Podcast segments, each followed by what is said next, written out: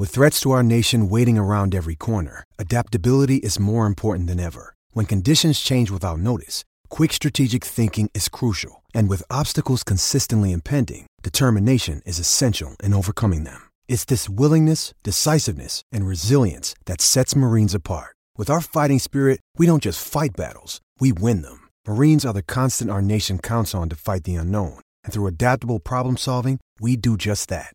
Learn more at marines.com.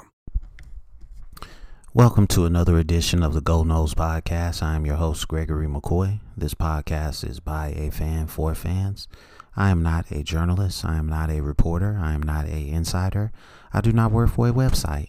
The majority of my content comes from me, in my opinion. Other information comes from the internet.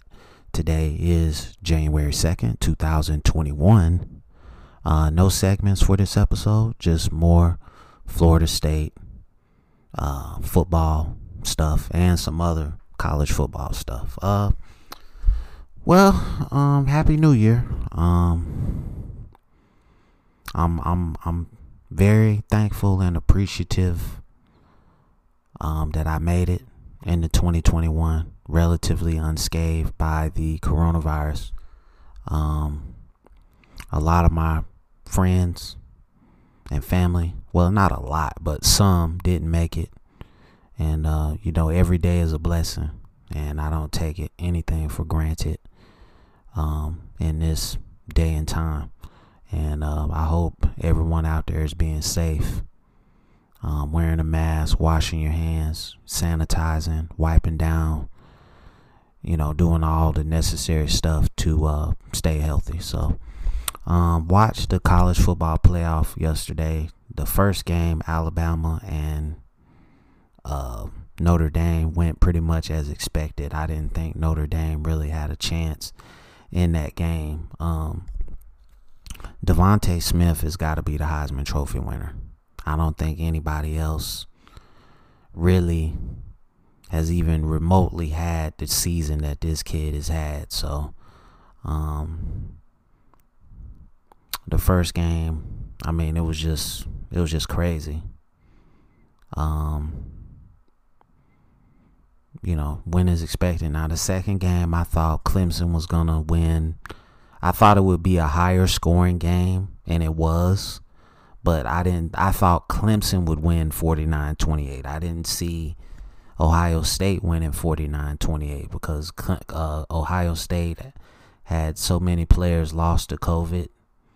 So I just thought that I thought Clemson would just run away with it, but, give Ohio State credit. They came out and played a heck of a game, and they won. Justin Fields showed me something last night. He has really created an argument that, hey, I'm just as good, if not better, than Trevor Lawrence. So, if he turns pro, I think, the Jacksonville Jaguars are going to have to take a long look at him and say, hey,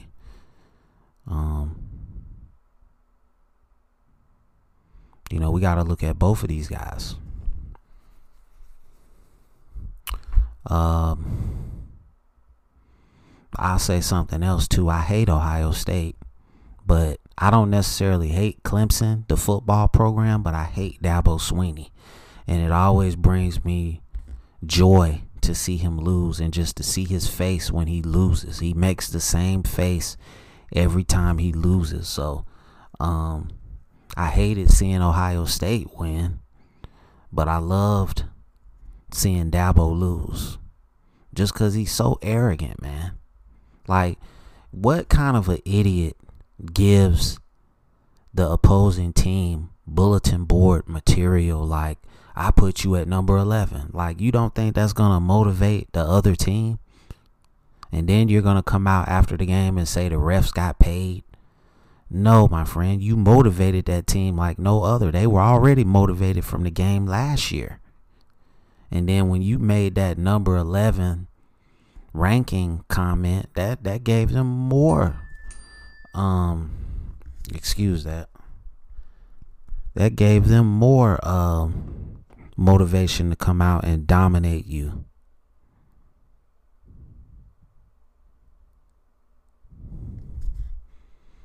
So, you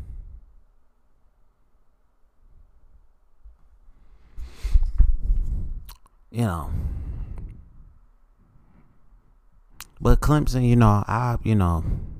Clemson is still the ruler of the ACC, so, that's not going to be changing anytime soon. So, National Championship, January 11th. Look forward to watching that. Florida State stuff, man. It's the same old, Until you start signing big-time offensive line recruits, until you get some better offensive line recruits in here, and no shade to the last couple of recruiting classes that had offensive line recruits in it, until you upgrade that, until you start upgrading your pass rushers and your defensive tackles, we're not going anywhere. You can go sign all the receivers and tight ends and DBs and linebackers you want. But if anything, if you learned anything from these two games yesterday, line play is the essence, is the building block of football. Okay? And that's where you have to start. Okay, you got McKenzie Milton. You went and got a pass rusher from Georgia. You got a receiver from Kansas. I don't get excited about that stuff.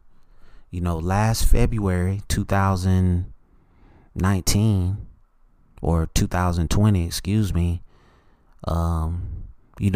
Norvell was turning away offensive linemen.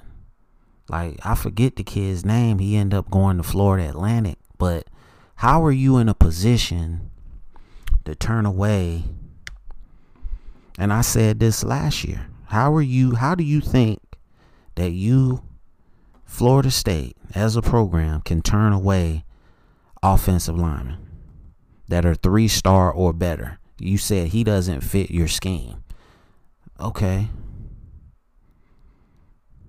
But I just think you need as many offensive linemen as possible. Get them to Florida State, train them up, coach them up, make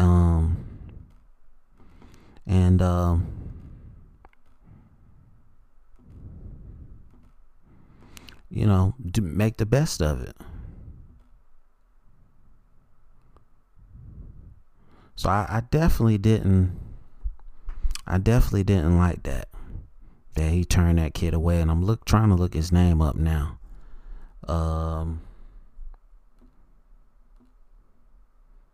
Alex Atkevich, 6'5", 285. We turned him away, and he wanted to come to Florida State. I'm not gonna sit here and say this guy was gonna be the next Trey Thomas or Walter Jones, but a program. Hey, it's Kaylee Cuoco for Priceline. Ready to go to your happy place for a happy price? Well, why didn't you say so? Just download the Priceline app right now and save up to 60% on hotels. So whether it's Cousin Kevin's Kazoo Concert in Kansas City, go Kevin, or Becky's Bachelorette Bash in Bermuda, you never have to miss a trip ever again. So download the Priceline app today. Your savings are waiting. Go to your happy place for a happy price. Go to your happy price, Priceline. That is hurting. We probably have the worst offensive line in college football. Okay, the last couple years, and you're turning away guys. But you start Bavion Johnson. You turn away this kid. This Bavion Johnson is not better than this kid right here. I can definitely say that. You don't go to IMG Academy and you suck.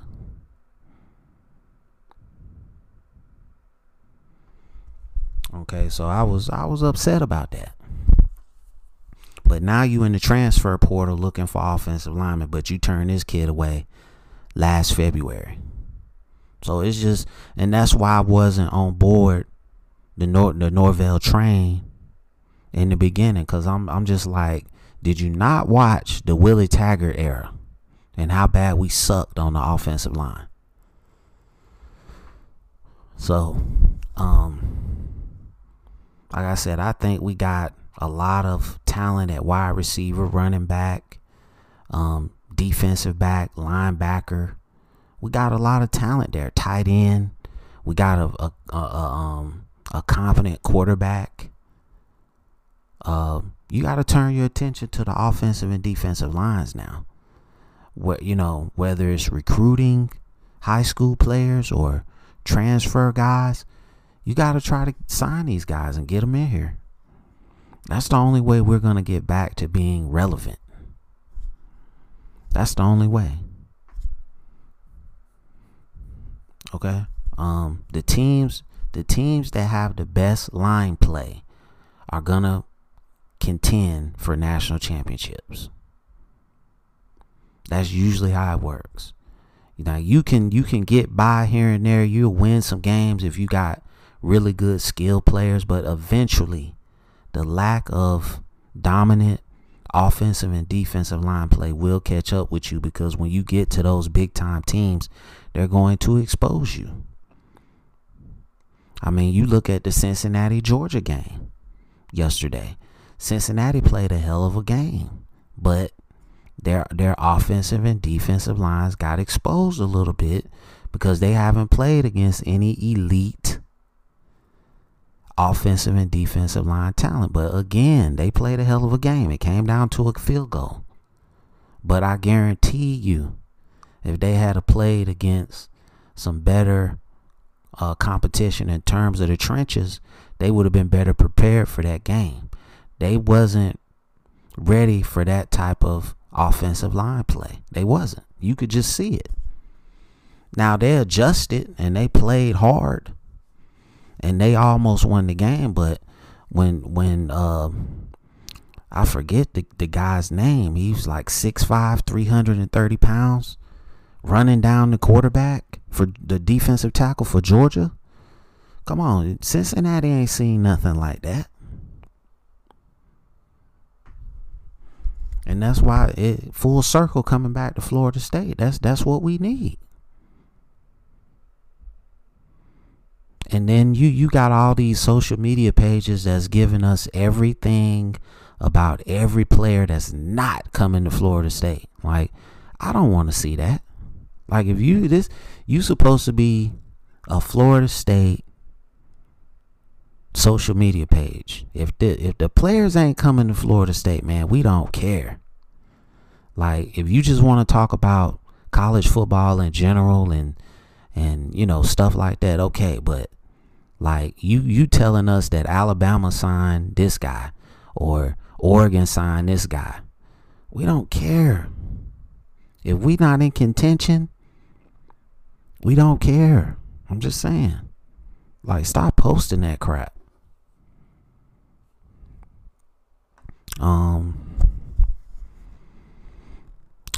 I said 6-6 next season. 6-6 is best case scenario for Florida State.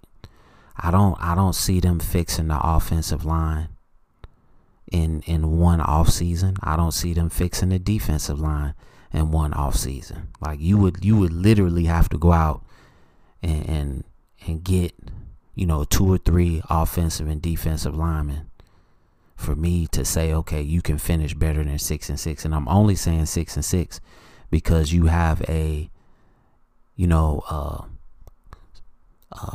cerebral, competent quarterback in McKenzie Milton. Now, he's basically playing on one leg. Our offensive line sucks. Will he make it through the season? That's the question. Because with that one good leg, he's not going to be as mobile as he once was before the injury. So, we'll see. That's all we can say. Because, you know, if we stay status quo on the offensive line, I don't think we'll be able to run the ball. So we're definitely going to be a passing team, and that's going to leave McKenzie Milton more susceptible to big hits, and he's going to have to scramble, and that's a higher degree for him to get re-injured. I don't want to see that happen, but it definitely could. Defensively, we got good linebackers, we got good DBs, but our defensive line sucks. So really, you don't even have to throw the ball. You could just go into a game and just run it down their throat, because we can't stop anybody running the football. So I don't know how they're going to get that fixed. They signed some pretty good guys. We lost the offensive lineman. He decommitted, you know, which was very upsetting. But, you know, hopefully with this second recruiting day coming up next month, we can, you know, get some guys, get some more guys. So, all in all, man,